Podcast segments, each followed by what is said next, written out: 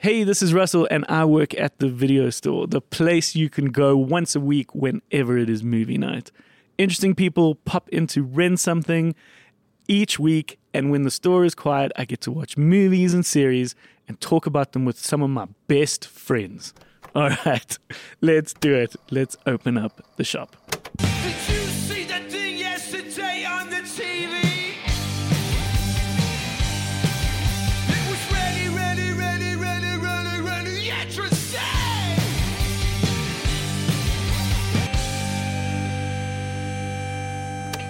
How's it? Good morning. It's GeForce. Yee. GeForce was a little sick. I've been a, I've been a little under the weather. You got the covies. Yeah, I think so. You had it. Yeah. Well, I mean, who knows how long these things last? well, hopefully I don't get it now. Um, hello, everyone, and welcome to the video store. Um, today on the show, we have Gareth Cliff, yeah. which is very interesting and exciting. Right. I have been, over the course of our year so far doing the video store, I've very much been roping in my friends Hmm. and the people around me or the people who I've come to know. Um, and then as we've been doing it, I've been building this wish list Yes.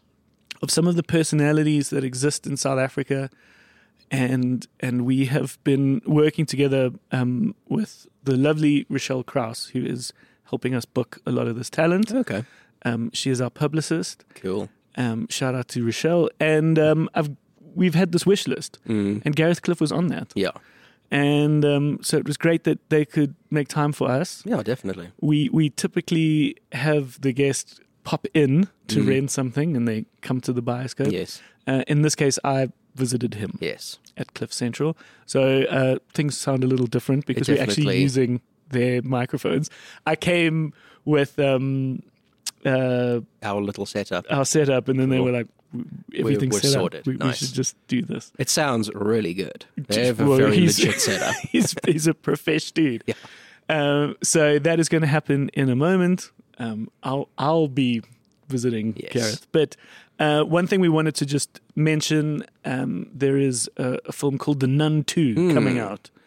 There was obviously The Nun, and now this is The Nun Two. One of James Wan's many horror franchises. Yeah, I, I I tend to I tend to skip horror. Yes. Um, my life, I feel, is exciting enough. no, I've just never quite, um, never quite been a horror dude. right. Have you? Um, kind of. It depends on the kind of horror. Yeah, Because there's a bunch of different kinds of horror. but uh, yeah, it's all very highly anticipated. Hmm. The Nun Two, and uh, as the video store, there is a special screening. So if you're listening to this in the week in which this episode's coming out, on the 7th of September in both Joburg and Cape Town, there is a special pre-release screening. Cool. that we, as the video store, tend to go to. Yes. But this one's a little extra special. They're giving us some tickets to give away. Nice. So uh, when this episode comes out, we are going to post about it on Instagram, on our Instagram uh, page, which is the Video Store Pod. Yeah. And over on Facebook, we've got a group, uh, facebook.com forward slash groups forward slash the video store. Cool. And on those posts, uh, we would like you to leave a comment telling us why you should come Yeah. to the special screening, and we've got some tickets to give away. Nice. There'll be links in the description to all our social medias, so Yes. you don't have to remember them. But we want to get to know you. Yeah, I think that'll be nice to to meet some guys Hmm. Who who want to come to these kinds of screenings, and um, if you, especially if you listen to the podcast, we'd love to Yeah. hang out with you on the night. Mm. And there's always some free popcorn, which is courtesy of the distributor. In this case, it's Empire Entertainment, Okay, who cool. are really lovely folks. Yeah. And so it's cool that they've given this um, prize away. Cool. All right, but I think Hmm. let's not waste too much time. No. Um, we're going to get into this, but please stick around afterwards. I'm going to catch up with Graham. There's a bunch of stuff we've been watching, Yeah. and we'd love you to stick around for that post guest chat. Cool. And yeah, let's get into it. Let's do it. All right, this is Gareth Cliff popping in to rent something. How's it? Great. Um, this is very, very cool. And I like what you've done with the bioscope. Independent bioscopes are very cool. I, I, I can't believe I've been there and I've been there on a Sunday and I went to see a, a, a tremendous presentation, Luca and, and Yashin, um, about the universe. Amazing, right? Phenomenal. And when I try and explain to people what we do at the Bioscope, I love to use that as an example because it's Yeah. sometimes it's not even cinema. he, Well, I mean, hasn't cinema also changed? I just had a conversation literally an hour before you arrived about whether or not it's worth going to see Oppenheimer. Okay. And I came to the conclusion that it's three hours. I'll wait till it's, uh, I can watch it on my laptop, Well, let me tell you, it's totally worth watching in IMAX. I'm sure. Um, With the, especially because you've got a nuclear explosion. Yeah, the sound. You forget that a big part of IMAX, you think going in that it's all about the screen, it's all about the visuals. But what's underrated about the cinema experience is the sound. And it's incredible. And it three hours goes by quite easily. Okay. That that part's not too All too right. tough. Yeah. Um, no, and you've got to make it an experience. Okay. And I think- I, feel chastised. I won't bring it up again. No, no, no. It's exciting to to talk about, and I think it's cool that recently, you know, cinemas won. Cinema has gotten people coming out for Oppenheimer, and people are dressing up in pink and going to watch Barbie. It's Right. cool that that just the act of getting together in a group is no, no. is- This has winning. been this has been a good month for cinema. totally. Yeah. Um, but yeah, Universe on Stage was something that I take great joy in having kind of born out of the bioscope. Luca uh, came in on a random day and just said, "Oh yeah, and I've been thinking about this show," and I was like, "Dude, sounds great." You know, he's this um, he he he's a um, actuarial scientist, but he's got this love and passion for black holes and and space, and I was like, anyone who talks like that, saying, "I want to do that, I want to grow that kind of community," or uh, um, whenever they talk about that and they want to use the bioscope, it's always like, "Geez, you got to, it's got to be here." Absolutely. And so we've developed this That's show, cool. and it was very cool that you came out. So I, it was, I- it was good fun. Um, I, I always think that it's nice to to learn new things and nice to go into new environments. But as I get older, I'm becoming more and more difficult and, and less likely to be persuaded into stuff like that. So when I do, once I'm there, I love it. yeah, But actually, getting me to leave the house is bloody awful. the bioscope is is also certainly very much a thinking person's space. That's also how I've always described it to people over Right. the years. It's people that want to learn more. They want to come to the documentaries that are about like a, an important topic. right. Um, so yeah, we're taking great joy in that. And then of course the video store has now been a new baby for us to talk Yeah, more about that's so cinema. cool. I remember, I remember video stores when I was a kid. it was a thing. So perhaps speaking on that, um, it's quite nice for us to to go back and, and perhaps go through a little journey Cool. and and see the films that were big for you along the way. So curious to know where did you grow up? So I grew up in. Um, I, I was born in Pretoria. Lived for the first few years on a farm near the Hartbeespoort Dam. Then we moved to um, KZN for a little while. I was at primary school there. Moved back here for high school, and pretty much Pretoria. And then, you know, my first uh, home outside of my parents' home was in Morningside in Sandton. Uh, spent a couple of years at, at, at it was an apartment and then um, moved back towards the Pretoria side, so over the Boerewors curtain again. it's got a it's got a, a different energy to Joburg. Pretoria. more- yeah, it's much more relaxed, I- I always say um, two degrees warmer, ten rand cheaper. and people are nicer. You know, they're not as stressed as you know. Joburg's a bloody hard place to live in. We're we're used to it because we we we've lived here. Yeah. and we forget that the amount of tension and stress and energy in the air in Johannesburg because it's also it's one of the few cities in the world that isn't built on a river or a port That's what I always say to people.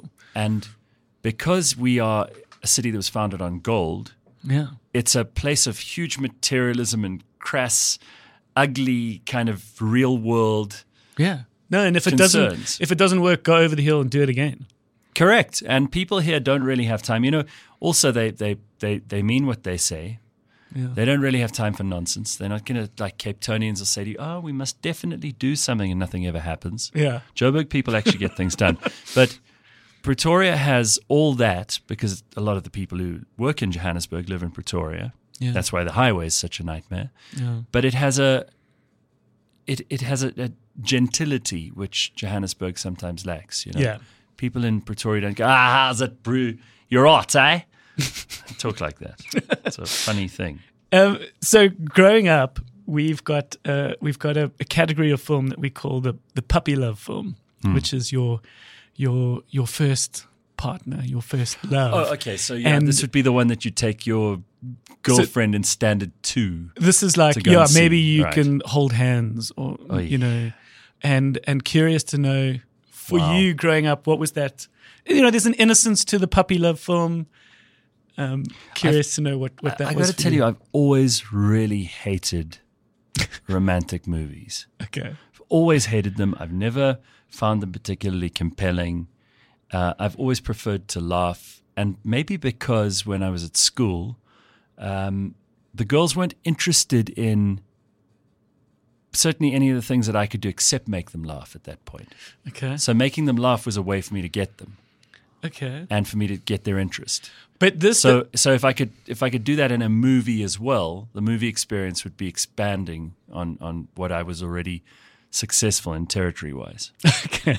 So it would be funny stuff. It wouldn't be serious. but more more just as a as a metaphor, an analogy for for the kind of film that that came your way. at trying that to think point. what your kind of- your relationship with cinema. Yeah. So what sort of um, what sort of movies were around when? Because I think you're about the same age as I am. Maybe you're a bit younger. I was born eighty five. Okay, no, you're a lot younger.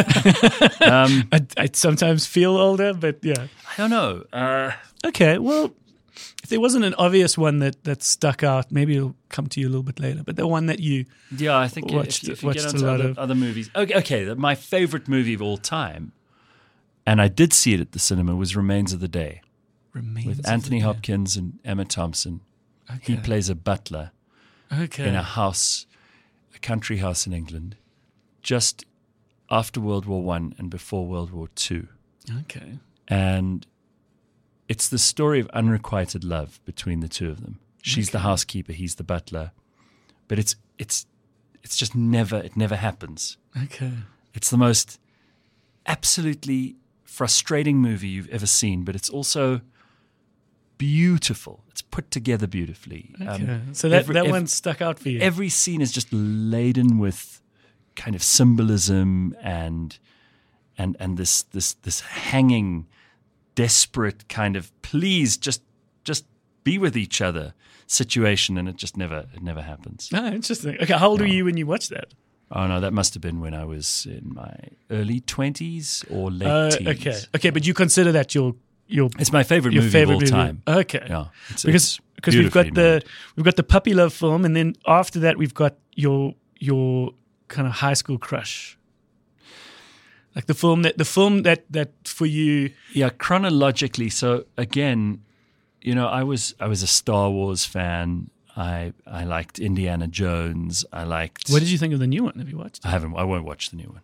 I refuse to. no, I refuse to watch. I didn't watch the uh, Crystal Skull one either Okay, because you want to keep your heroes your heroes. Yeah, and, and I, I hate what Star Wars did with with Luke Skywalker in the, in the final three that they've just massacred and, and okay. ab- in an abomination of cinema turned into just absolute fodder for people who couldn't care less about the Star Wars story. I think George Lucas must quietly be crying in some corner of his house right now, thinking about I sold wiping his his soul. wiping his tears with all his money. Well, he may be, but I, I think I think deep down inside he knows he's made a terrible mistake.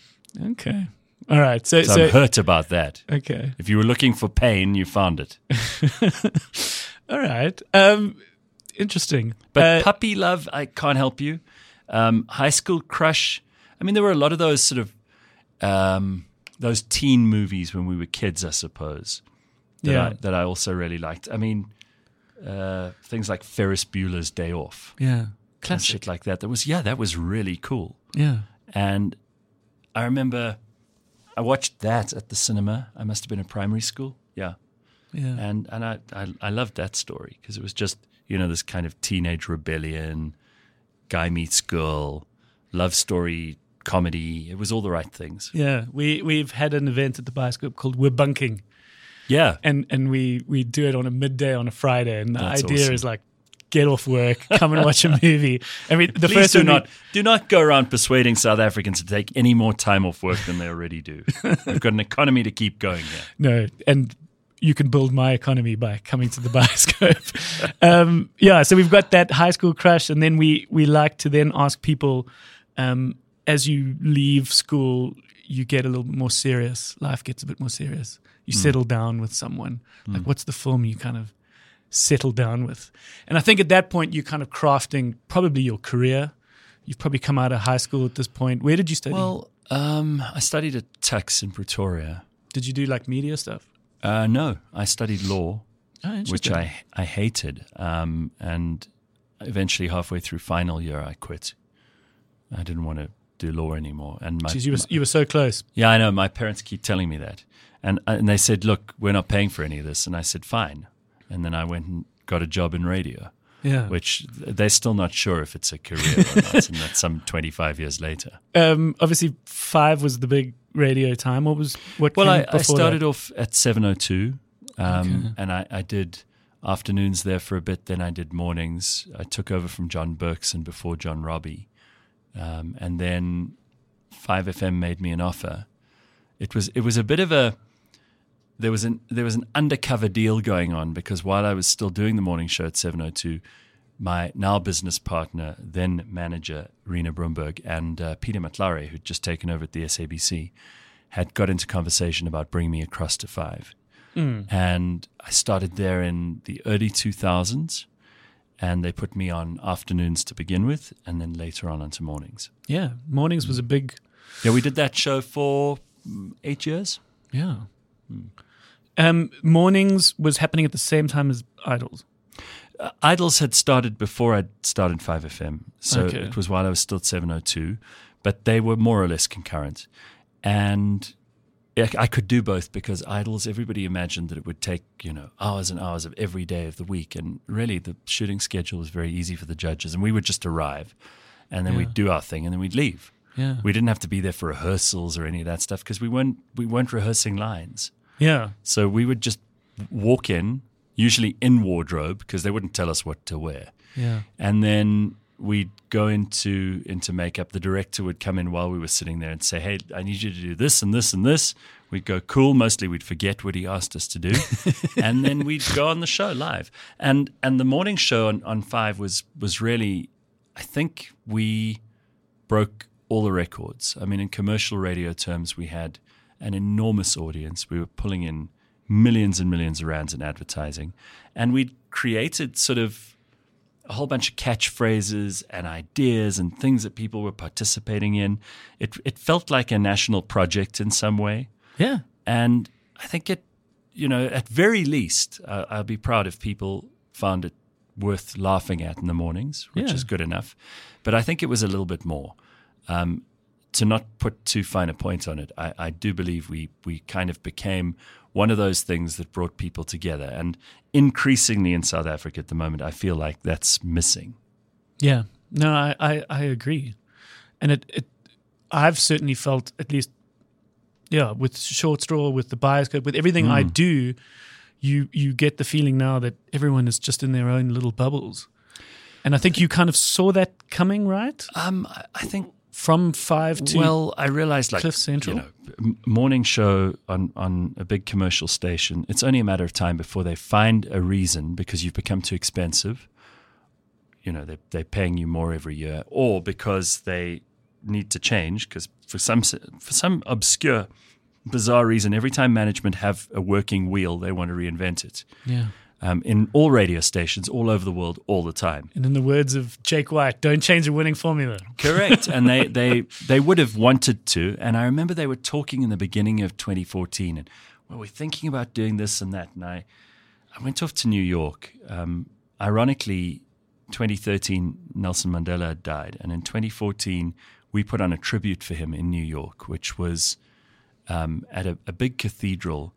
I was on stage with Morgan Freeman reading passages from Long Walk to Freedom. Oh, wild. The Soweto Gospel Choir sang at the end of it. Bill Clinton gave the keynote address at this this tribute. Yeah. And I had said to 5FM before we went and did it in the January of 2014, don't you think this is something you should pay for? You should be involved in. We could get sponsors. We could do a whole thing in New York. No, it's not really our target market. I thought, what, Nelson Mandela is not your target market? so I, I had, you know, Rina and I discussed many times when is the right time to leave. And we were like, these people don't know what they're doing. They're, they've got their heads up their asses. And we need to start looking to the future. Yeah. And that was where obviously online was going to be the future, digital streaming, podcasting. Yeah. And the idea for Cliff Central had been bubbling around for a while. And we decided to press the button once we got back from New York, but we didn't tell them until a week before I resigned. Oh, okay. So we didn't tell them anything. And the, the, the week before I resigned, we kind of just said, oh, no, the contract that you've waited for us to sign, we- we're just, the lawyers are busy with it. And we delayed and delayed. And then on the last day I resigned on air, they had no idea. Caught them completely off guard with their pants down. And that's why, for about a month or two afterwards, they were scrambling to put together some kind of morning show. Okay. They threw in whoever they could find. It started off with poor old Grant, and then they, they, they eventually talked Fresh into doing it. And against his will, he wasn't keen to do it at all. And you know, it was a it was a bit of a coup de grace for us because we could start what we were doing, and we had a month between when I did my last show and 5FM at the end of March, and we launched Cliff Central on the 1st of May. We had a month to play, you know, this game of where's Gareth, what's next. And people really cared because mm. we'd built such a loyal and enormous audience. So it was a fun fun thing to do that, and and I don't regret any of it. Okay. It was the right time to go. Interesting. Um, Quit while you're at the top, you know, not, yeah. while, not while you're starting to slide down. Perhaps you've um, explained this at ad nauseum, but you use the term unradio. Mm. W- w- sorry, do you mind explaining to me what that Well, what that term was? It, it seemed at the time that there was a lot of countercultural stuff going on. Um, I don't, I didn't think uh, we came up with Unradio. I think it was actually um, some friends of ours at an ad agency at, at uh, TBWA who were playing with the idea. They said they'd do it for us as you know yeah. part of the kind of fact that we'd worked together and been friends for a long time. Um, Rina knows John and, and Reg, who started the agency, and I had got to know a whole lot of the people who'd come through after that. So they did this as a campaign. It was almost like a, a political party manifesto, but it wasn't a political party. So I wrote this manifesto. They took that. They came up with the term unradio. What was we the- thought what was- that's cool. What was the the chief argument of the manifesto? What was the so sort was, of chief it was point? that South Africa needs something new. Um, radio is not going to last forever. Yeah. Um, the entertainment business is, is you know needs needs something that's revolutionary. People need to be able to speak honestly and openly again. Um, social media has stolen some of that thunder, but it's still not authentic communication because it's not face to face and it's not you know mouth to ear and all of those kinds of things. But Unradio, the idea there was that we were going to do things differently. Because 5FM, especially, same as Metro, are inside the SABC building. Yes, yeah. And so I found it interesting that you're under that umbrella. And with that also comes a certain level of code of conduct, like all radio stations. So, but yeah, but I the- never it- really bothered about there- that. there seemed to You- be you an know, extra- I never paid any attention to the rules. Sure, but I mean, it's interesting that those were still there, and I know um, some of the guys in the history of Five that also got in trouble for calling out African leaders or something. And there was, well, I remember one of the things, ironically, um, the EFF had launched that year, Oh, and wild. The elections were that year, so it was a very fractious time. And I wanted to interview Julius Malema because he was the founder of this new political party. He and I had had conversations before. They wouldn't let me talk to him. They wouldn't let me have him on the show. Interesting. That Yeah. was the only time that management ever really put their foot down and said no. And I think there was pressure from the ANC at that point. But I could also see it was just before old Hlaudi Motsoeneng took over, hmm. who was an he was a clusterfuck of a human being yeah. and incompetent, ham-fisted, and unbelievably stupid in everything that he did. And The, the- that was thought- the head of the SABC. yeah, he took Yeah. over, and and it was shortly after I left. But they called me in on on that final day, and they, they, desperation, they kind of called me to a floor I'd never been to. So high up it was that my ears popped in the lift on the way up.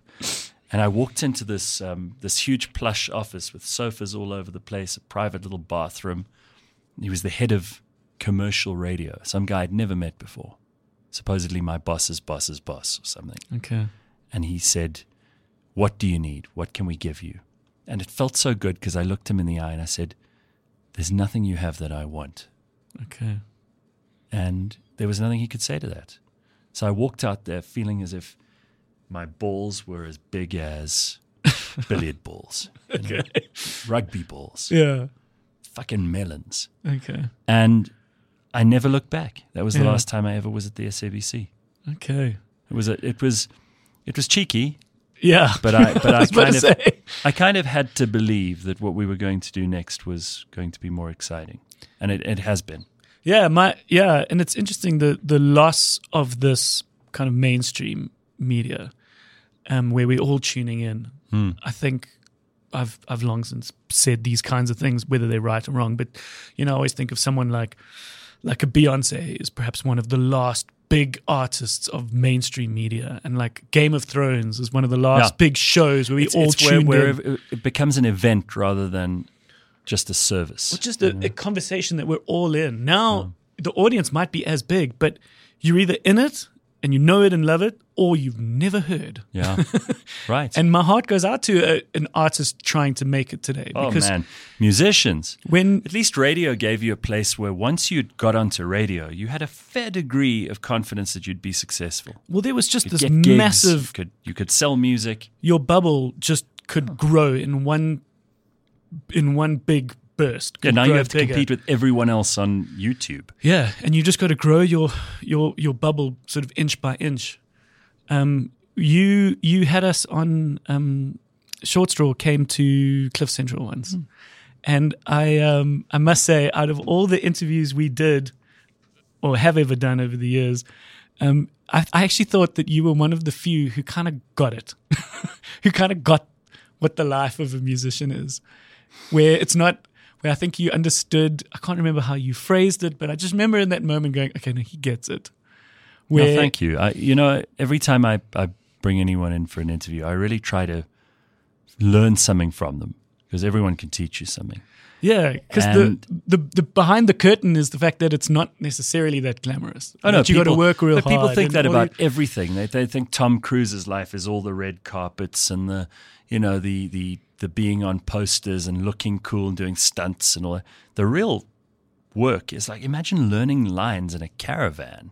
yeah, Don't tell me that's glamorous. yeah, And that, that's what he's probably spending most of his time doing. yeah. Or is going reading through absolute drivel in scripts yeah, um, or having to sit in meetings with producers who are just horrible people Mm. who he has to get the money from to produce the next movie. No one thinks of those things. Yeah. They think he's a movie star. How bad could his life be? When he isn't filming a stunt, he must be lying on the beach, Yeah. sipping a cocktail. yeah. No, and I just remember just feeling like you got it, and I thought, okay, no, this is cool. Yeah, I, mean, appreciated look, I, I've always had a lot of um, simpatico with musicians because I feel there's there are very few things in the world I'm jealous about. okay, One of the things that I envy is the ability to write a song, not to perform a song or sing a song or play a song, it's the write writing. a song. And I have enormous respect, and maybe it just comes from envy, but I have enormous respect for musicians for that reason because they can do something I cannot do. And whenever I meet someone who can do something I cannot do, it, it intrigues me. Have you tried much? Ah, please, I've, what on what I can play the piano moderately well, but I, I can't compose a melody. Well, the one thing I can Hard. say, It's hard to do. Sure, but the one thing I can say is that it is in many ways a muscle. And uh, we felt that with one album with Short Straw in particular, where we gave ourselves this ridiculous task of um, putting out one song a month. Oof, For a year. Oh, deadlines. oh man. And um, and we thought, no, we got it. We're like six songs in. It'll be cool. We'll keep writing, keep crafting. But of course, when we had these songs bank, there were a few where we were like, no, we want to do that later. We only want to do that last. And so we found ourselves within a few months going, shit, we got to write, record, put a song out a month. But we were writing a lot, putting a lot out, and I remember feeling this is a muscle. We've been working at it now for so long that we're writing some of the best stuff we've we thought we'd ever. But written. it's it, they say that about writers too. So I've I've written two books and I hated the experience of both because there were deadlines okay. and suddenly you feel like you're being strong armed into telling stories. And I also thought like the one especially, which was autobiographical. Like who wants to hear the biography of at that stage someone in their th- late thirties? Yeah. It's not. I haven't lived enough to be able to. You know, that's like so why did you write it? because the publisher said we've got to. The first book was successful. We got to do another one. What, what led to the first one? Uh, they they came to a meeting and said to me, "How about a book?" And before I'd even considered it, really, everyone else had said yes. And suddenly, I was writing a book, and it was short little anecdotes, kind of stories from my own life, ob- observations, funny things. It was an easy book to write. It was a fun book to write. The second one was absolute hell, but I'm pleased with what came out at Yeah. the end. It was it was useful.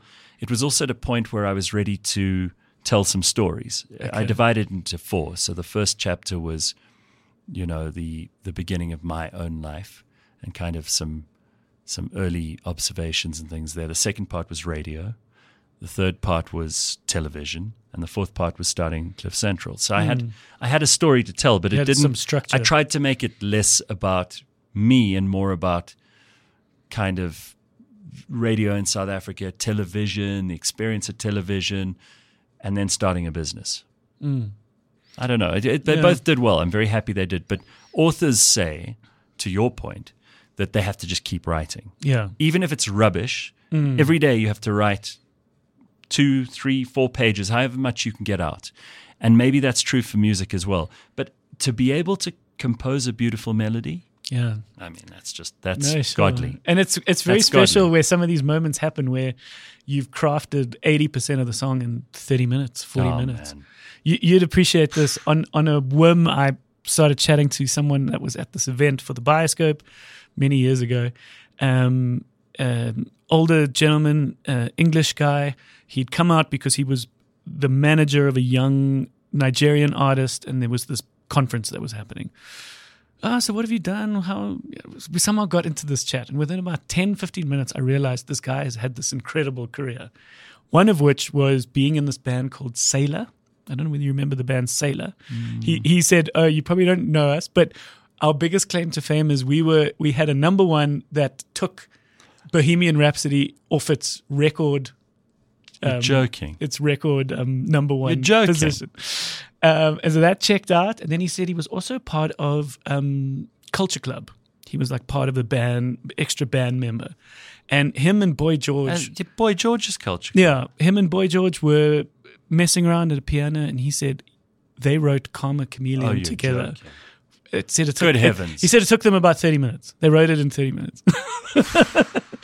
and um and it was just interesting eh, listening to this guy talk and and just, you know, someone who's got stories about McCartney and Damn. all these other people. I just So loved that's it. But, amazing. but I just loved hearing this this story that Karma Chameleon was written in 30 minutes. Because that You makes sense. Kind of believe it though. It sounds can like then- the kind of song that was written in 30 minutes. It's a good song, don't get me wrong, but it doesn't sound like something that they poured over like Leonard Cohen did over Hallelujah for Perhaps. years and years and years. Perhaps Yeah. not, yeah. But um, okay, so we've we've established what your favorite film is. Would Hmm. you think that's your forever film? Do you think you'd you, you could watch I hope that not forever? because it's depressing as hell. but it, it is one of my favorite movies. Yeah. Um, okay, so that was in your 20s. Mm-hmm. Okay. Curious to know what was the film that you were perhaps a bit too young to see? That when you saw it, Well, it's Sharon Stone and Basic Instinct, but I don't think I was too young. It was just I think the was- world was too young. that was that You know, was this, okay. pre, this predates Janet Jackson's tit flopping out at the Super Bowl and all of that stuff. And you know, we didn't have the internet sure. at, at that stage, so that was the most raunchy thing available. But perhaps- Sharon Sharon Stone flashing her beaver to the whole world was like Jesus. A daring This is exciting. Um, This is very exciting. I don't think anyone wasn't talking about that. You talk about events. sure. Oh, you say Sharon Stone now, that's still any, all anyone thinks about. Um, perhaps on a sort of horror level, was there any film that that came out? That, No, I've never. I've always detested horror movies because I used to be very frightened as a kid, walking around the house at night and all that stuff. I mean, I grew especially if you were that. in a farm. yeah, that scary? you're right, exactly.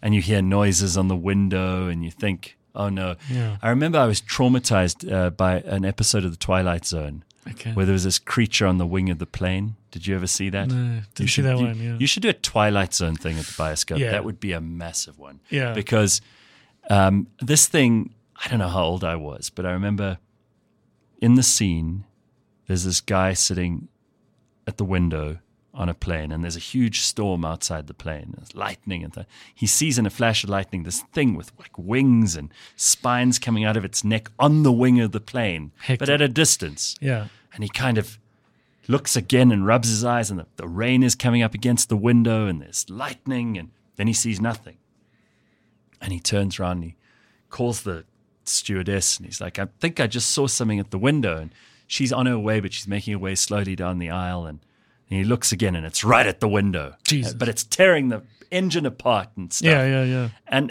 it just it That screwed up out. yeah yeah yeah How young was were like, you at that point? I can't remember. Okay, yeah. I can't remember. But scenes like that, if Yeah. you maybe maybe it was just the try- idea. track of, it down. Oh no, you know, air travel's not such a good idea anymore. I'm not sure what it was, but that really screwed me up for a little while. Okay. Uh, what are you What are you enjoying now? What What kind of Movie wise, movie? Also TV shows.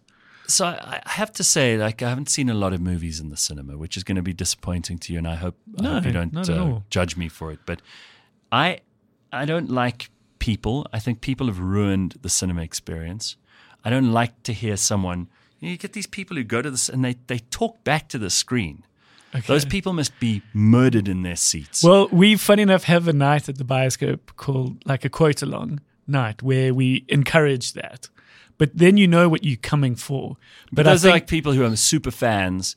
Yeah. who are going to say the line, and I think that's that's a place. different. To, that's a place. I'm talking about these people who are sitting there munching popcorn talking and shit. slurping on some drink. And then as soon as the guy goes, I love you, they go, oh my God. And they make that kind of noise and they Sure, clap sure. in, in the middle of the movie and just shut up. It's not about you. Your, your Yeah. reactions are the least interesting thing. It's not the reason anyone came to see this movie. Sure. Shut up. Get out, you, you juvenile. Um, perhaps you could appreciate this story then. I remember watching the movie Jerusalema. Do you remember that? The South African. I never saw it. It was a South African film that came out probably, sure, over 10, 13 years ago. Okay. Uh, set in Joburg, cool crime story about Kingpin sort of coming to power. And I remember watching it and hearing this dude talk behind me, and it was annoying. And and I was about to t- turn around and tell him to shush, but then I realized what he was doing, and he was actually like talking to his partner and explaining to her She blind. no, but just things that he was recognizing Oh, that he was kind of stupid seeing. partner. What an irritating couple. No, Those are the kind of um, people who, while you're sitting at a dinner party, they he's busy whispering to her and she's whispering to him the whole time, and you go, "Oh, why did we invite these people?" Well, I'm sorry. What I'm more trying to say is, is is more of a good story, which is which is he, there was representation, and he was like seeing himself. He was seeing his. oh, who world. cares? Shut up and watch it at home then. what an asshole. Okay, well, Oh. I I look back on that and I thought, okay, well, this is this is This- cool this that is he's why- able to see Okay, no, his so, so world I, I, and his I story. in- Screw him. He's busy making. He's talking behind you while you're trying to watch the movie. Uh, Sure. No idea of other people. Okay, Totally no- self-absorbed. Yeah. Sure. Uh, this is not the kind of thing you do. This is what you do at home, which is what I do. And I don't even talk when I'm at home watching a movie. I watch it, and I'll watch it on the, the, the TV or on, on the laptop, and I'll enjoy it. I love history. All right. So I, watch, I watch lots of these uh, historical and biographical movies, which I love. I love, love, love. Those are my favorite movies of all time. Historical biographies. Yes, absolutely. I watched this great one, uh, 2015 movie just the other day. Um, Tom Hardy plays both Reggie and Ronnie Kray. It's called Legend. Okay. Great movie about what happened in the 60s in London. These two brothers who were gangsters. and Tom Hardy plays both the twins. Oh, cool. I like he- Tom he- Hardy. He's so good. It was really good. Well, that was you- worthwhile. then you'll really like Oppenheimer. I probably will. Because I probably will. You know, maybe we can take the, the the cinema experience out of it for you, and you can wait a little until it comes. But ultimately, that's what it is. It's this historical biography, and it really is this incredible character study of a of a of an interesting person who's He was quite a genius. he's a genius. So they, I think they do an and incredible perhaps a communist. Still not sure. little little pink, but it certainly ruined the latter half of his life. Those ties, those. Yeah. communist ties. But um, Well, you know what they say. I mean, once you've uh, you've associated yourself in any way with communists, they'll poison everything else about your life. well, yeah, and at that time, Dreadful people, communists. Have you met them? I've met them once. They're awful. um, but th- you'd appreciate the way that Nolan, at least in the beginning half of the film, tries to get you inside his mind, this brilliant mind. And so it especially is nice with good IMAX sound. But as you see the way these atoms are flying through the air and you and you and you just try and get a sense of what's going on in his head, it's lovely. You're a real movie guy, though, huh? You Just love this appreciate it. No, you, I can tell you love this stuff. See, I'm I'm more of a casual kind of movie guy. no, it's not. I, I, I love a good story. Um, I love the way that movies have brought to life so many of the things that before you had to have in your imagination. I think we've lost something. That's why I also believe radio has got its its role because you tell one story and a hundred thousand people see a different picture in their heads, imagining it. Yeah, same which with is podcasting. special. Yeah, Same with podcasts, same with books. But those are the only three places you still get that: podcasting, books, and and and then reading. Um, I mean, I mean uh, the overlap with them, which is audiobooks. yeah. Um, but I think if you're a real movie fan, then maybe the way you've just described these scenes, you analyze the stuff and you, you know, you're you're you're impressed by like beautiful cinematography and and a, and a scene that you you almost could use as a still photo that turns into a moving photo and and that kind of thing I understand. I have an appreciation for it, but I'm it's kind of like my attitude to food. I can I can appreciate a good meal, but I have no interest in how it's made. Yeah. I, So- I'm so actually I funny follow- enough a bit like that with, So yeah, with, so with then, food. So then I follow the maxim that uh, someone once taught me, which is absolutely true and it's wise. Uh, people who enjoy sausages would do well to stay out of the kitchen and see how they're made. Interesting. Yeah. I feel the same about a movie. I'm not one of those people who's going to sit and deconstruct it. I used to hate them doing that to us at school. They would they would take a really great movie, and by the time you'd done a breakdown of every scene and figured Yeah. out the plot and where the uh, denouement is, and you know, Sure. how, how No, they I- put together the composition of every every frame and the color and the lighting, and I felt that it had almost removed the innards from the thing and made it an analysis rather than something to be enjoyed. Yeah, I must say I do go into cinema very fun like that and very relaxed. I don't overanalyze and over criticize and I I wouldn't even consider myself a cinephile. I've got lots of friends that are far more into into the weeds Okay. and I, I quite like just appreciating some simple happy fun story that's like a more made for TV movie. I can appreciate it all. Do you use the, the, the, the critics as a barometer? Do you use um, Rotten Tomatoes? Do you use any of that stuff too? it perhaps helps, especially when you think like you've got to make a decision whether the next two hours are, are going to be worth it. Um, but perhaps you'd appreciate there's a guy called Leon van I don't know whether you've I know who Leon know van is. He used to.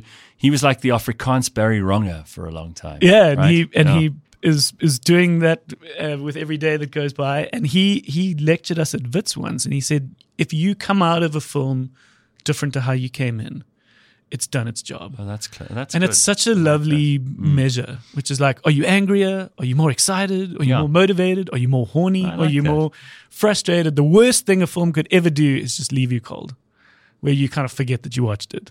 Like that's probably the best measure that. I have walked out of movies before. I'll never forget uh, Ashton Kutcher's "Dude, Where's My Car." okay, I should have known.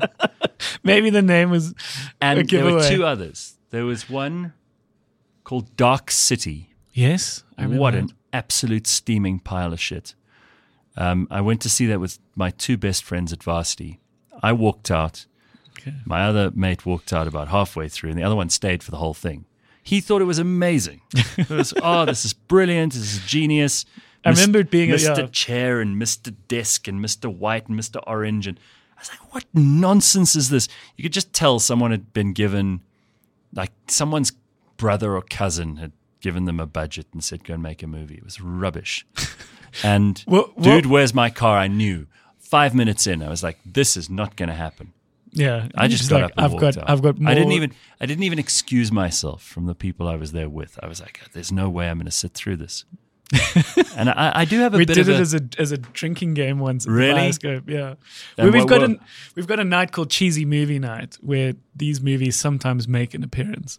Oy, oy, oy. But we did it as a fun, um, silly Also night. yeah. hated that Stanley Kubrick, um, Nicole Kidman, Tom Cruise, Uh, Eyes Wide Shut. Mm. Eyes Wide Shut. Hated that movie with that piano that kept going bling, bling, bling, bling. See, that's just where I think they've gone beyond Yeah. making an entertaining movie and, and it becomes so self indulgent. You can just tell it like What was what were some of the others that you loved? I loved I mean I've just given you like history as a category, right? So yeah. I think that I've always loved um, Kingdom of Heaven, which I've watched the director's cut of. Mm. That's about the, the crusade and Saladin and you know the the the, the, the the actual kingdom of Jerusalem that was established in the 1100s. Um, because again, it has relationships to actual history, Mm. and while it's it's not true to history, it, it's a beautiful story, well told. Yeah. I don't mind a long. I mean, I, I loved the Alexander movie too. oh, the um, with Colin Farrell, where, Colin Farrell as Alexander, as I the loved that. blondie. Yeah, I, I like. Um, ah, there's so many of those that that I, I still think are magnificently done. Um, there was a, a tremendous version of King Charles II, played by King Charles II. yeah, I can't, I can't remember who it is now. Well, one one thing that you might like is a film called The Lost King. What's that? It is uh, it's about King Richard, and it's a it's a true story of the Oh, woman. tell you- let me just while you bring that up. Yeah, yeah. greatest movie rediscovered by me obviously for many people who understand movies and the lion in the winter with Katharine Hepburn Okay, I don't know. it is it is probably just the dialogue in this thing is Katharine Hepburn. Katharine Hepburn it's that old Mm. it is beautiful everything about it every line that What's the, the- two principal story? So the principal characters, Katharine Hepburn plays um, the wife of King Henry II, Eleanor of Aquitaine, and the two of them Jesus, are together for a Christmas in the early 1100s with their four sons, who are all bickering and fighting over who's the favorite, who's going to inherit. And Henry II is John Gielgud, I think. We'll do a little fact check on I'll, this. and- I'll check and it put quickly it in. now because if I'm wrong, it's going to be embarrassing. But no, but it's, Um, we can always Lion in the Winter. Let me look this up for you because it's absolutely bloody brilliant. the and- lion in the winter. The Lion in Winter, yeah. So set in Christmas 1183. There, I even got the dates roughly right. Centers on the political and personal turmoil in the royal family of King Henry II of England, and it. Uh, we've got who have we got in this movie? Oh, she won the Academy Award for Best Actress in Leading Role that year, Okay. and I can see why. Right? It is. where where were you when you watched it? I watched this on my laptop in bed one night just three or four years ago. Okay, And I, great. I, I mean, it's it's not available on yeah, you know. it's out in the seas. As It's we, out we, there. Peter O'Toole. Peter O'Toole is Yeah, Henry that's II. A, that's a famous. That's They've got famous Anthony Hopkins as as King Richard. Okay. They've got um, Timothy Dalton as the Ah. French King Philippe. It's so beautiful. Who- now, what I liked about it is that the the writing is so good that you can tell that they poured over every line. They thought, "Now, is this powerful enough? How can we change this? How does the interplay between the characters, the results from this line, add value to the movie?" By the end of it, you're you're just you're blown away, and it's Yeah. the most beautiful love story. I wonder whether it's the same King Richard because I, I must say I, don't, know. But no, it's but- it's not. but But, it, this movie's there worth- was a just watch this movie. okay, You'll want to you'll want to put it on. thank you. Uh, there is a King Richard who was largely misunderstood and largely discredited, and was buried um, in a place that nobody knows. Okay, you're talking about King Richard III. That's it's a King different Richard king. Okay, It's a little later on. He's in, a, in a, I think the early 1400s. Uh, Battle of Bosworth was where he was hacked down by Henry Tudor. yeah. And yes, he was buried under a car park in Leicester. So this movie called The Lost King is about the woman who goes on this research campaign and finds It's a movie or It's documentary? a, it's a movie. It's a Okay. fiction. It, well, it's a it's a narrative story. It's Yeah. got the woman who was in Shape of Water. You'll recognize her face, um, and she plays the woman who finds him in the parking lot. I got to watch this. Yeah, it's That lovely. And so good. she she she sort of gets these visions of Richard. He sort of arrives. He sort of sits on the bench outside her house, and he sort of sees her, and she thinks she's going insane. But then he can't obviously answer her questions, but she just knows she's got to uncover the truth Wow. and goes on this quest, and it's a true story no, that sounds woman. that sounds amazing. okay, no, Love it. cool. Um, I don't want to take up too much of your time, but I am enjoying this. Go on. Go on. Um, what is um, what is exciting you now with your your life and So we we're nine years in at Cliff Central. We you know podcasting is now established. I think it's kind of mission accomplished there. And although the business is really successful by anyone's standards, particularly in an economy like this, I feel like we could be doing more. And I'm looking at ways to kind of innovate again. Mm. A few years later, you have to keep changing. You have to keep advancing, keep thinking ahead yeah and I'm ready to make some some moves and some changes. But I don't think that that means that this business is in any way threatened. I'll add those things to what we're already doing. Mm. where do you where do you see things I think the way things are going, it's eh, increased disintermediation. I think you know there there aren't those big things that you were talking about earlier, those big events that pull people together anymore. Mm. People are ever more discerning. They're finding the content they care about. I Yeah. hate that word content because you know it comes from when people are coding an app or they're filling a website up um, in order to present it to people. And the stuff they just throw in yeah to fill that is called content. okay And by virtue of the fact that you're looking at how the app works or how the website works, the content itself doesn't matter. So the term content in that respect spilled over into this hold all term for any kind of entertainment yeah um, or information. yeah And I feel like that word has just been horribly hackneyed and used in the most terrible ways. So now people are content creators. yeah I mean, what an awful thing to be called. It's not a sexy term. That's what everybody does, from brilliant musicians who write songs to people who sit in front of a mic and, and, and talk nonsense. yeah it sort of takes away what exactly it is that Yeah. they're making Yeah, I mean, musician is a real title. Um, even radio presenter is a real thing. yeah well someone could say i'm a i'm a Actor, I'm a- whatever. political commentator But to say you're a content creator almost hides the ball. You know, it's like, well, what are you producing porn for OnlyFans? yeah Because those, those are content creators. and i think that in some cases that is literally the answer and Yeah, then they're trying to hide then what they're use really that up to. then use that term because I, I'm a content creator. You're like, okay. It could mean, you know, you, you watch some of the things people do on YouTube, for example. There's one guy who he just he changes, he like unboxes shit. sure He he take he gets a box with something he's ordered on eBay and then he or on opens it for Amazon and he people. opens it and peop- millions of people, these brain dead people are watching this happen yeah and he's got numbers through the roof. And I'm like, content creator. Yeah. Okay. Well, so what do you what do you um what would you want to be doing more of? Um, look, part of the reason that it's a struggle to get me to the cinema is because I've had this incredible experience in my 20s and 30s and, and now 40s of, of being in television and in radio and going to all these cool events and being a part of like a really exciting time in South Africa.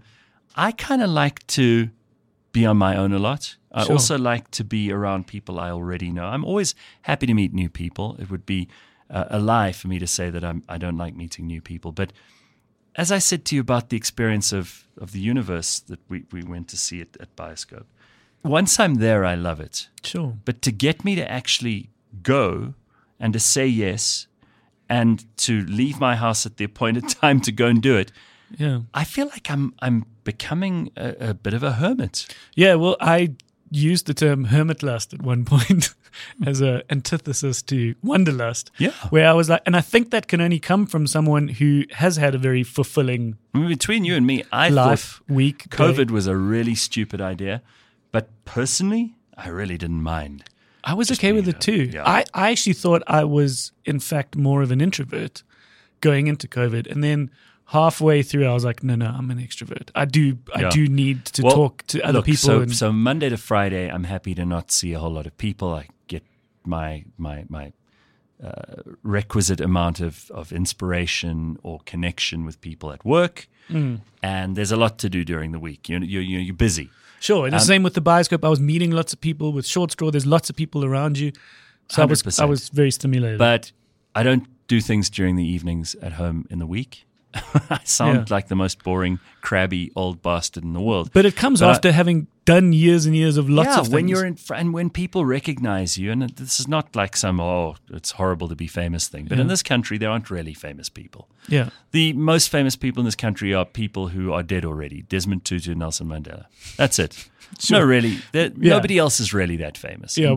Morgan Freeman only comes out to uh, But he's not from here. to nobody only does that event where he reads passages for certain people. well, I mean, yeah, correct. He's not going to do that for me when I'm dead. Yeah. And the fact is also that I, I, I don't need a lot of uh, stimulation from from other people. I get it from books, from movies occasionally, from from listening to podcasts, from music. All of those things are tremendously inspiring to me. So it almost feels like that small talk that you have when you're at drinks parties or things yeah, sure. not really my scene. And I, I mean, I've got very good friends too who are mostly really exciting, smart people. Yeah, So and then I- they I get then they can stimulate you. Absolutely. yeah, you need that. You need. And. I love my family, so I see a lot of them. But from the point of view of the career, I would be happy to invent something and just make tons of money and you never hear from me again. I really would. Sure. I'm not looking for attention Yeah. if that's what it is. And the media business in this country is only so big. yeah. So I'm in no way giving up on it, but there's not a lot of continents that left to explore in terms of media in this country. Where, Yeah. where, what, what what is there to do? I'm not. I'm going to make a movie. Mm. Um, ironically, we're talking a lot about movies, but Yeah. that's not something I want to do. and you don't want to write another book by the sounds of it. No, not now. Maybe one day when I've really lived. Yeah.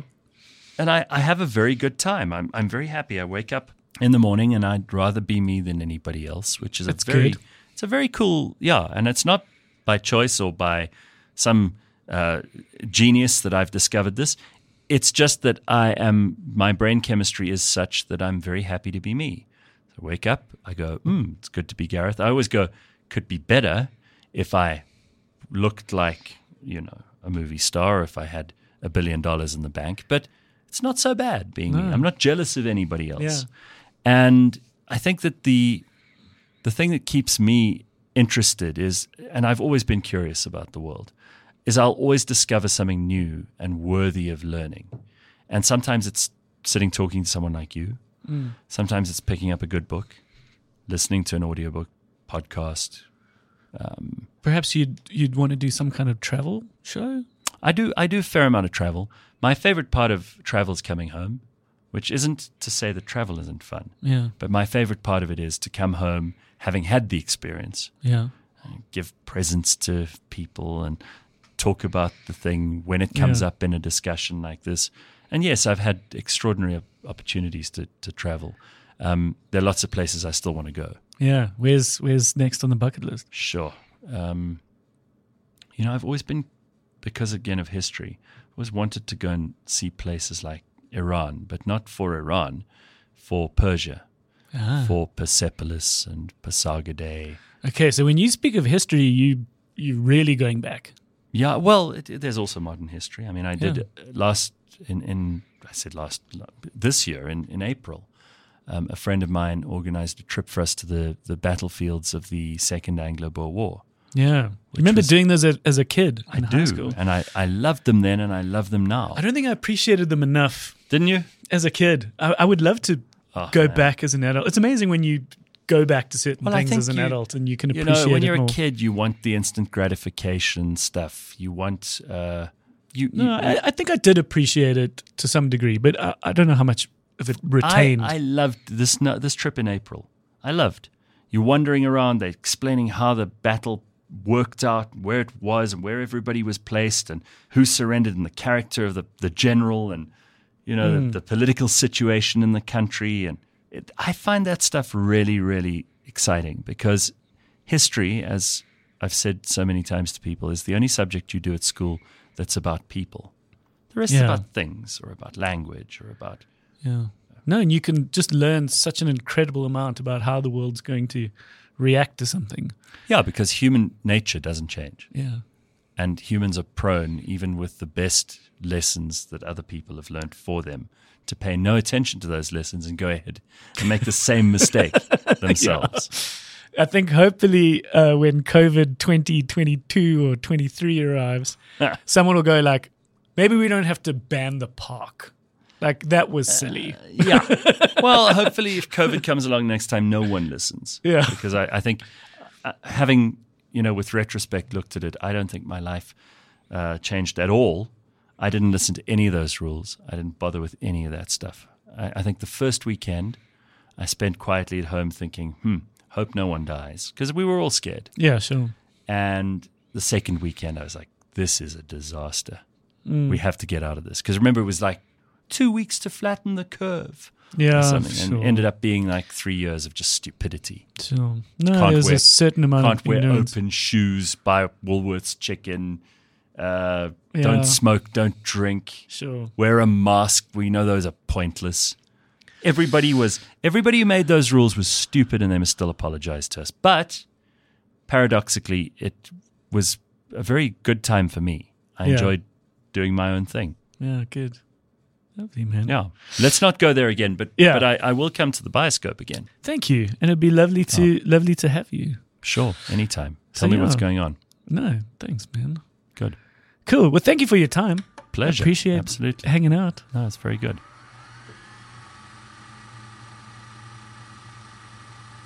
All right. What a chat. Yeah. I think you know what you're getting when you when you get Gareth Cliff in.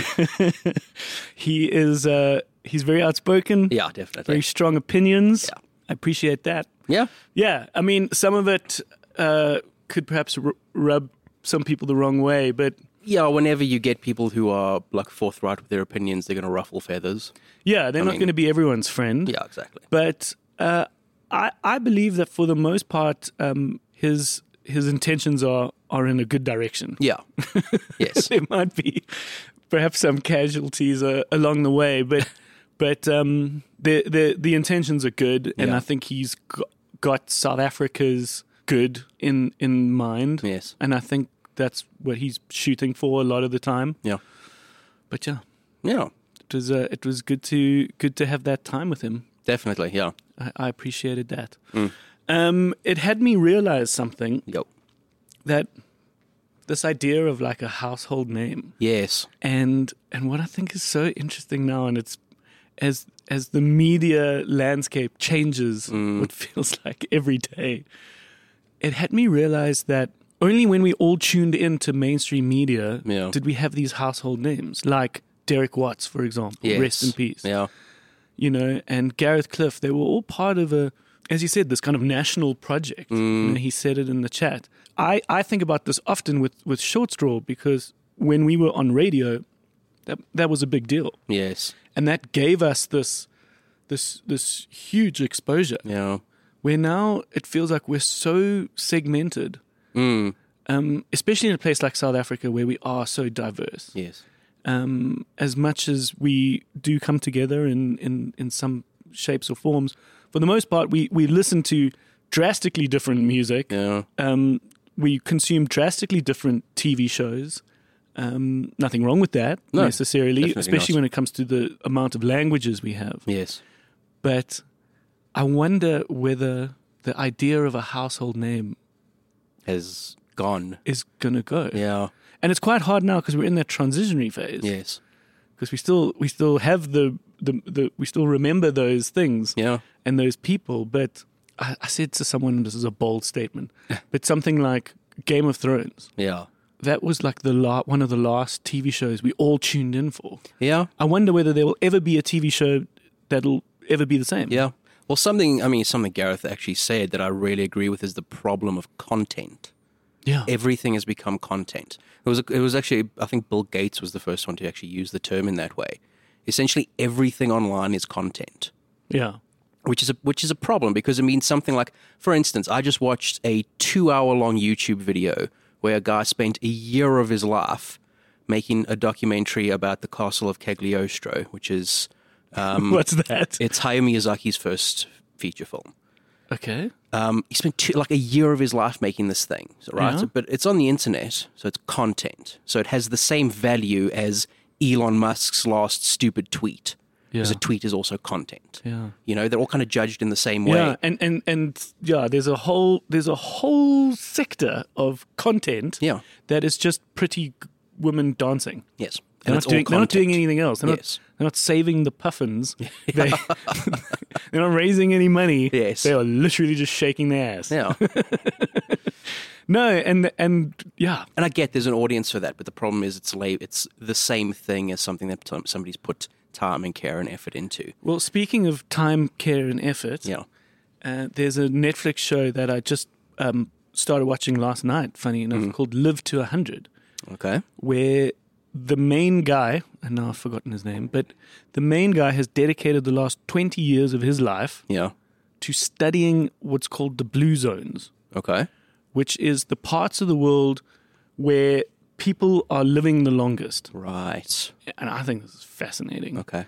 I remember first hearing about this in a podcast where I think it was this island uh, or Sicily, parts of Sicily, this Italian island, Yes. where people are studying these people for Right. the first time because they're realizing all of them are living to 100 and well over 100. Right. And of course, it's a it's no single secret. Yes. But it, this this limited series called Live to 100 Mm. Is on Netflix, where this guy is now going to finally break open and show his 20 years of research, which of Yes. course has come along the way in 20 years. He's done a lot of talks, and but this could probably be the most formative explanation of what he's learned. Okay. And um, there's fascinating stuff Right. one of the biggest takeaways I I don't want to Yeah. I don't want to diminish this guy's like you know decades of work but Yeah. it, it it's balance of uh, what you eat Yes. and your society and how you guys interact generally speaking it's like good clean food Right. it's if you can imagine a, an, an Italian village Yes. you know everyone just talks shit in the center yeah. they all get together and wherever you go even funny enough Yeah. even in Joburg, if you go to there's a there's a restaurant in Louis Botha, like Mm. a deli called Super Sconto, Right. Where they sell authentic Italian product. Even there, Yes. there's Italian men that just talk shit to each other for hours. I remember going there for a sandwich, and he's like just spoke shit for hours to each other, and and that is what is making these folks live long Yes. um, because they've they they socially, you know, they they're not they're not dying away by themselves. They they're doing it together in the town square, and Yes. even if you go. To, What's that other one in Norwood? It, it's a Joburg parking lot, but oaks are still sitting out in the parking lot talking to each other in Italian. Um, there's that, and then there's also the first episode is is set in Japan, Okay. and um, the Japanese, in, in true Japanese style, Yes. have got like a word for something Right. you know, to embody an idea. Yes. We don't have that. No. I really wish we did. Um, but there's something called ikigai, ikigai, which is basically the name given to to your your purpose in life, your mission, your, right. you know, what you bring to the world, be it Yes. sowing or farming, or you know, it's it's it's yeah, your mission in Right. life. And and all these people have that, and they don't ever Mm. retire. Right. There's no such idea as retiring in Japan. Mm. you just you continue to work in some shape or form. Yes. There's no idea of like I've got to go until a point, and it's interesting. Right. Okay. But it's not about staying, you know, s- staying um, alive for longer. It's about enjoying your life, and then ironically, you then It's not like these billionaires spending millions and millions of dollars to try and extend their lives and that sort of thing. It's about you know Yeah, the- the- why you stay alive. Yeah, it's that yeah. quality of and the essence is, is that. Speaking of staying alive or dying, a good who done it that I'm enjoying Oh, yeah? is Only Murders in the Building. okay. It's on season three now. Season three. Okay, And I haven't watched any of it. I've heard it's very good. It's delightful. Cool. And it's it's feels very classic and old timey in a Okay. sense. Because not only do you have uh, Steve Martin and Martin Short, Yeah, like a classic comedic duo. yeah, which are two actors very much in their third act Hmm. of life. They have had these long and illustrious careers. Yeah. And then the third wheel in the in the combo or in the ensemble is Selena Gomez. Yeah. So she brings this very young audience Cool. to the show as well, and a young energy to the show. Mm. And basically, what it is, it's a good old who done it. Cool. Um, in each season, someone's died, Right. and the and the funny joke is that it's happened inside their building, which is this iconic building in, in New York. And they um, make a podcast about this, Okay. and so they've now become known as podcasters Right. for for true crime. Cool. Um, but in the latest season, it's um, Meryl Streep comes out. And Paul Rudd's in it, isn't Paul he? Rudd is great. He plays this like absolute sort of dickhead. Right. Um, he kind of plays like a like a nasty version of himself. Right. Okay. This this big um, Hollywood superstar that's Yes. been in stupid movies. Right. You know, like the kind of play at the idea of him being this Marvel superhero. Right. Okay. Cool. Um, but um, Martin Short is is just phenomenal. Mm, He's just great. yeah. He's very funny, dude. and um and uh, yeah, and Meryl Streep is is Meryl Streep. yeah, of course. Yeah. Have you ever seen that funny um, picture of that that like Maltese poodle that's sitting on the chair that's got Meryl Streep's name on it? no. It's so funny. Obviously, you know when you know that classic director's Yeah. set chair where they write the person's name. And there's this Maltese poodle sitting there, and, and the caption goes, "My God, she's talented." this is great. That's good. Um, what are you What are you enjoying? Uh, well, Ahsoka just started the new Ah. Star Wars series. Ahsoka. Yes.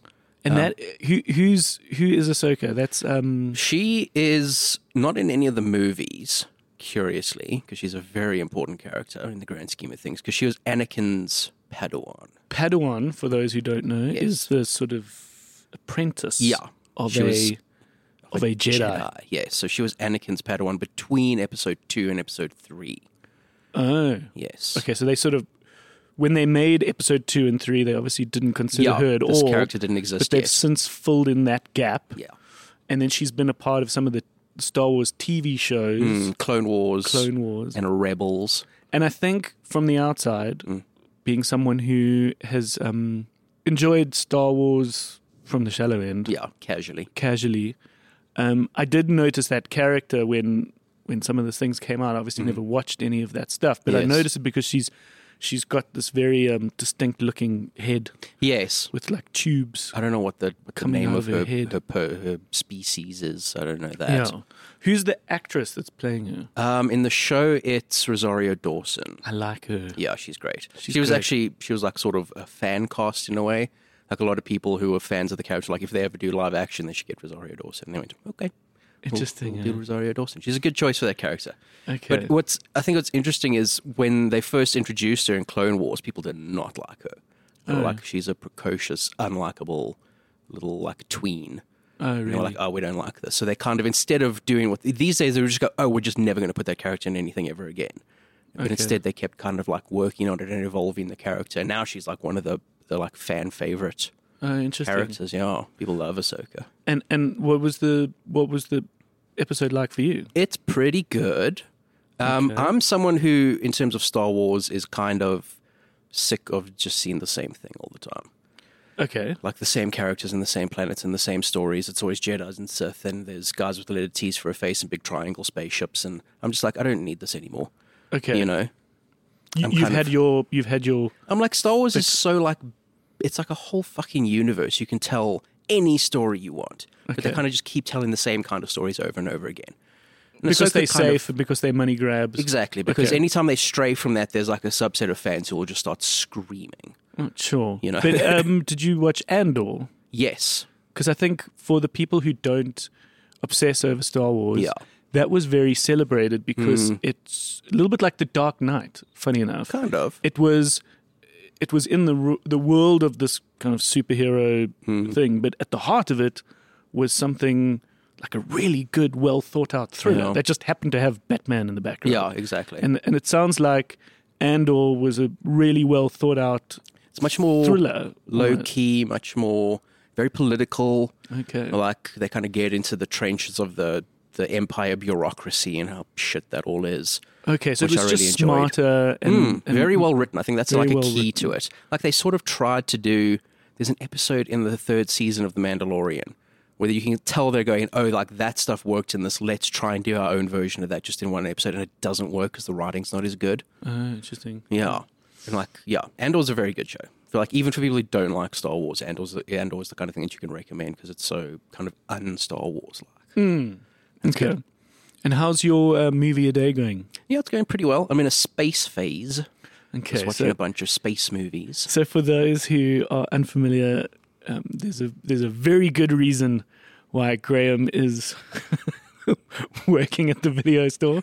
Apart from being a very good friend and someone we always go and watch movies with, um, you have embarked on a very ambitious um, challenge for yourself. Yes, to watch one movie a day yes. every day this year. Yesterday was day 246, 246. and I watched Apollo 13.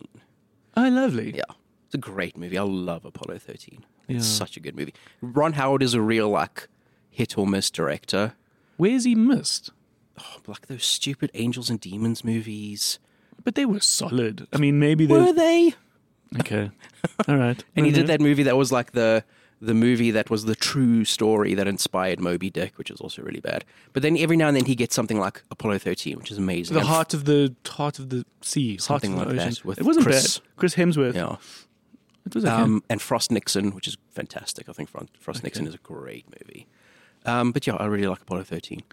But Apollo 13 is great. Yeah. yeah, I think it, it it kicked off. I decided to read um, Andy Weir's other books. So Andy Weir is the guy who wrote The Martian, Yes. which is a fantastic book and a great movie. yes. No, The Martian. The w- was The Martian his first Yes, book? H- how did he write it again? There was something kind of qu- quirky and different about how The So- Martian came together. as far as I know, I haven't super looked into this, but I think what he was doing was a lot of the book is written in the form of like written logs written by Mark Watney, who's the astronaut who's stuck on Mars. Okay. So a lot, most of the book actually is in the form of like his written logs, Yes. saying like, "This is what happened to me today," but but, but, but So these are the books- problems the, I had to solve. Did the book start with like almost like blogs? Yeah, I think it essentially started as he was publishing it as as if this was the actual blog, so to speak, of an astronaut trapped on Mars. Oh, that's cool. And then when that kind of got popular and picked up a bit, they then turned that into a book where he went and wrote like the in between chapters, which are like more traditionally. it was like written. sort of fan funded, wasn't it? Oh, I actually don't know. I don't know. I heard something about that. Yeah, they they and I think the research was incredible. Mm, yes, like it's all as far as I know, like the the math and the science kind of is is accurate Yeah. as much as it can be. Okay, so if you remember the Martian, that was Matt Damon, Yes, where he gets stuck on Mars, and it's all about the mission to bring him home. Ridley Scott. At one point, yeah, at one point he figures out how because he was a he was a botanist. he's a botanist. Yes. Yeah, so he was he figured out effectively how to grow plants on Mm. the space station so that he could survive. Yes. And um and apparently they were accurate that if you had to choose one plant or one thing Mm-hmm. that could actually keep you alive, potatoes are the one. Okay. There's apparently a scientific fact to that. Cool. And that's maybe what he what he used. Mm. You know, if you eat anything else over and again, eventually it'll kill you. But Yes. but if there was one thing that you could survive on, Yeah. It would be potatoes. it would be potatoes. Okay. I think you've got the whole continent of Russia to back that up. You can make And you can- yeah, you can make um, vodka out of it. Yeah. And all that shit. cool. So that's what I've been enjoying. Yeah. from and then my side. He he's written two other books since then. Oh, One is called Artemis, okay. which is sort of about like a colony on the moon. So the first like the first like habited colony on the moon, and kind of like it's a few years old now, and there's like smuggling and crime and all this stuff going on up ah, there. So it's about a, a woman who a, young woman who's like smuggling stuff onto the moon and kind of gets involved in organized crime that's a little above her, you know. Ah, yeah, interesting. it's good. It's not as good as The Martian, but it's and again like the the science and all that stuff is is pretty sound. Yeah, it, it sounds like what he's very good at is not going into a galaxy far, Yes. far away. It's like how how accurate um, the future would be Mm. Yes. with actual science and Yeah. actually what's possible. Yeah, exactly. Um, did you ever watch Ad Astra? That Brad I Pitt film? did. It's on my list to watch again recently because it's interesting how they, at that point in the movie, they'd, well, at that point in, in society, there was a pretty established moon station. yes, And it looked like a subway station. There was a subway. Yes. And there was like Yeah. a few shops, but that was the moon. yes. Yeah. I need to watch it again. I didn't enjoy it the first time I watched it. All the reviews I've read are like this is amazing, and I just I was found it a bit dull. So I want to watch it again and kind of reassess. Yeah, I think it was one of those movies that didn't present you with a plot, Yeah, where they were like, here is the movie. Hmm. I'm going to hold your hand and we're going to walk down this plot together. Yeah. It was a bit more like, here you are. like, have a look around. It's basically Like, Brad- Figure it out for yourself. it's basically Brad Pitt going into space to find his dad, who's basically Colonel Kurtz, which is Yeah, that's mean, right. It was a bit was a bit apocalypse yeah, now. it's like apocalypse. I didn't think about that. Yeah.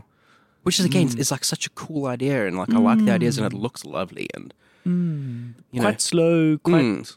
Which is normally the kind brooding. of movie that I that I like, like character centric, like Maybe you weren't in the right place. exactly. That's why I do want to watch it again.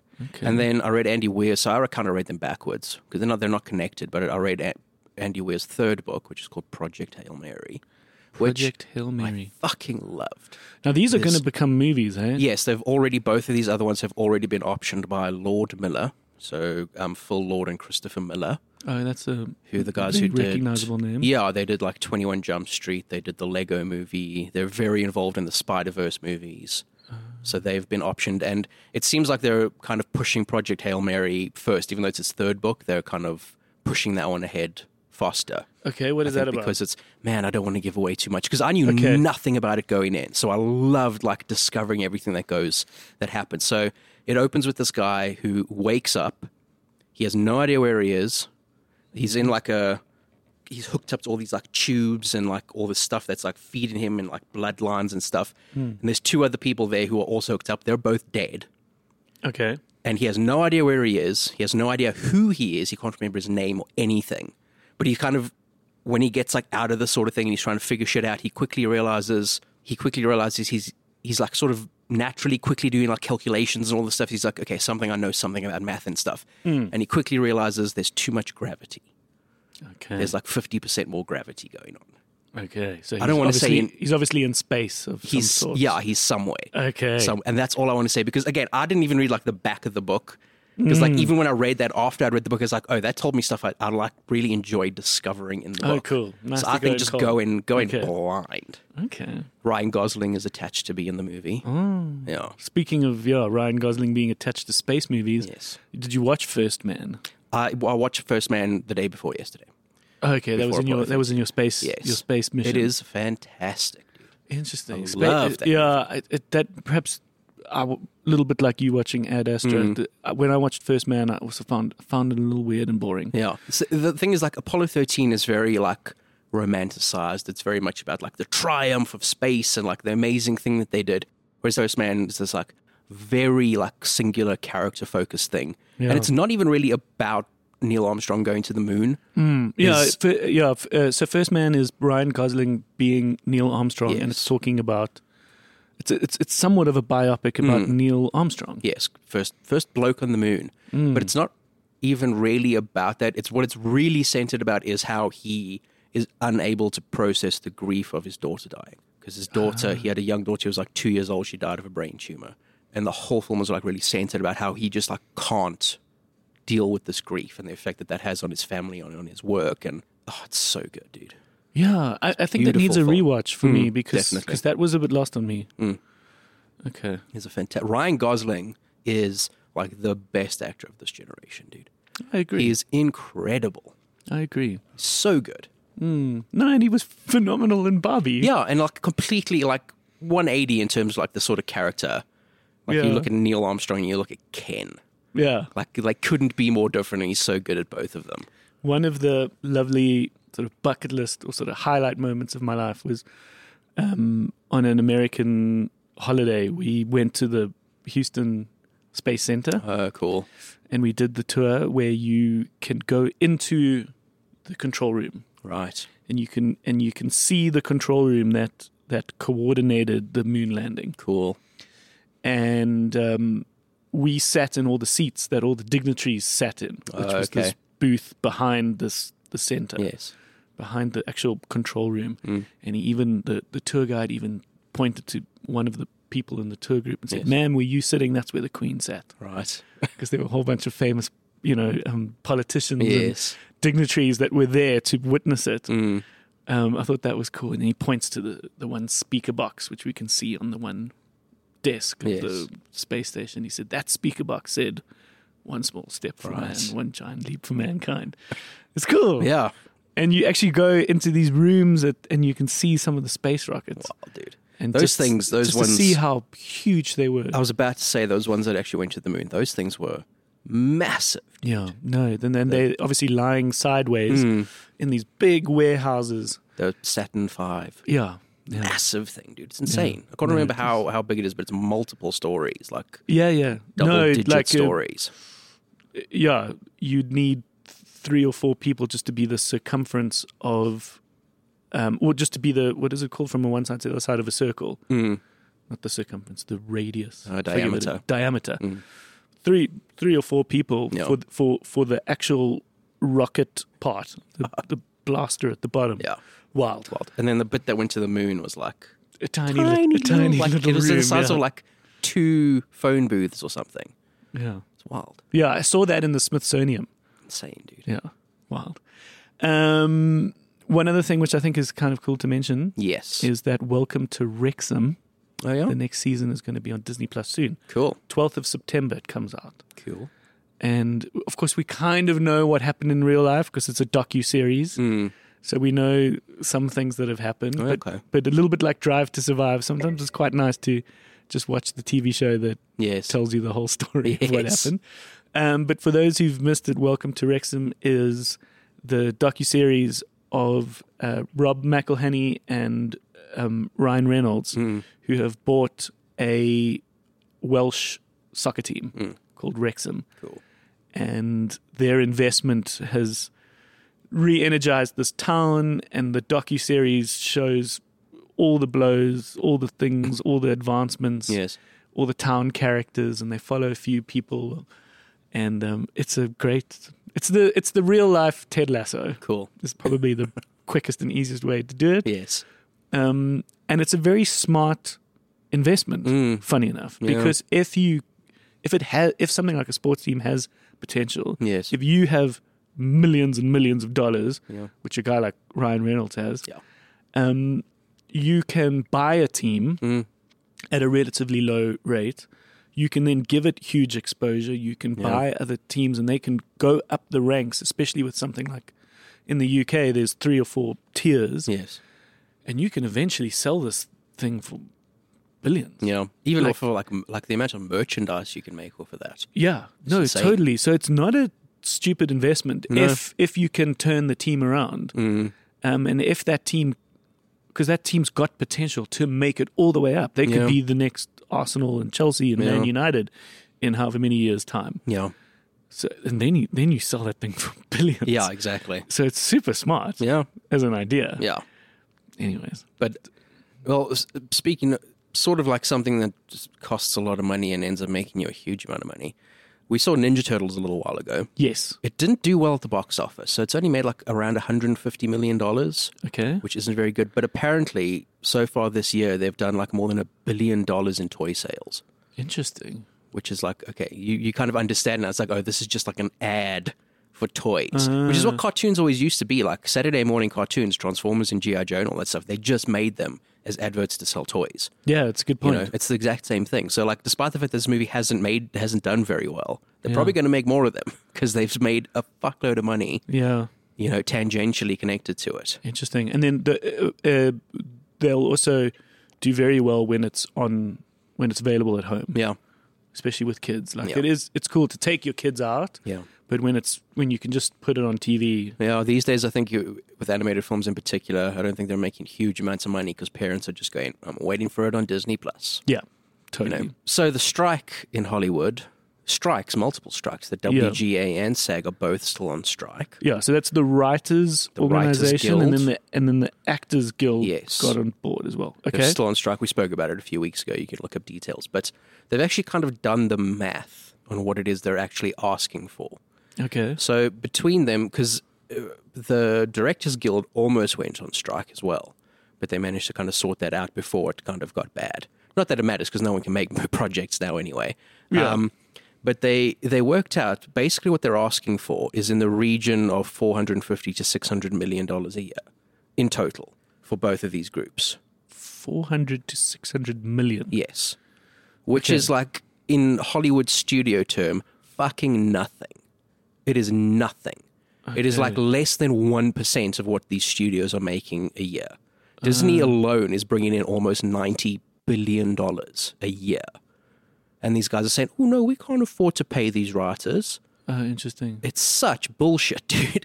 interesting. it's wild, dude. Zaslav and, and Iger and these guys are just, and it's, they can't seem to like comprehend the fact that people aren't on their side with this. Like everyone is on the side of, of like the guilds.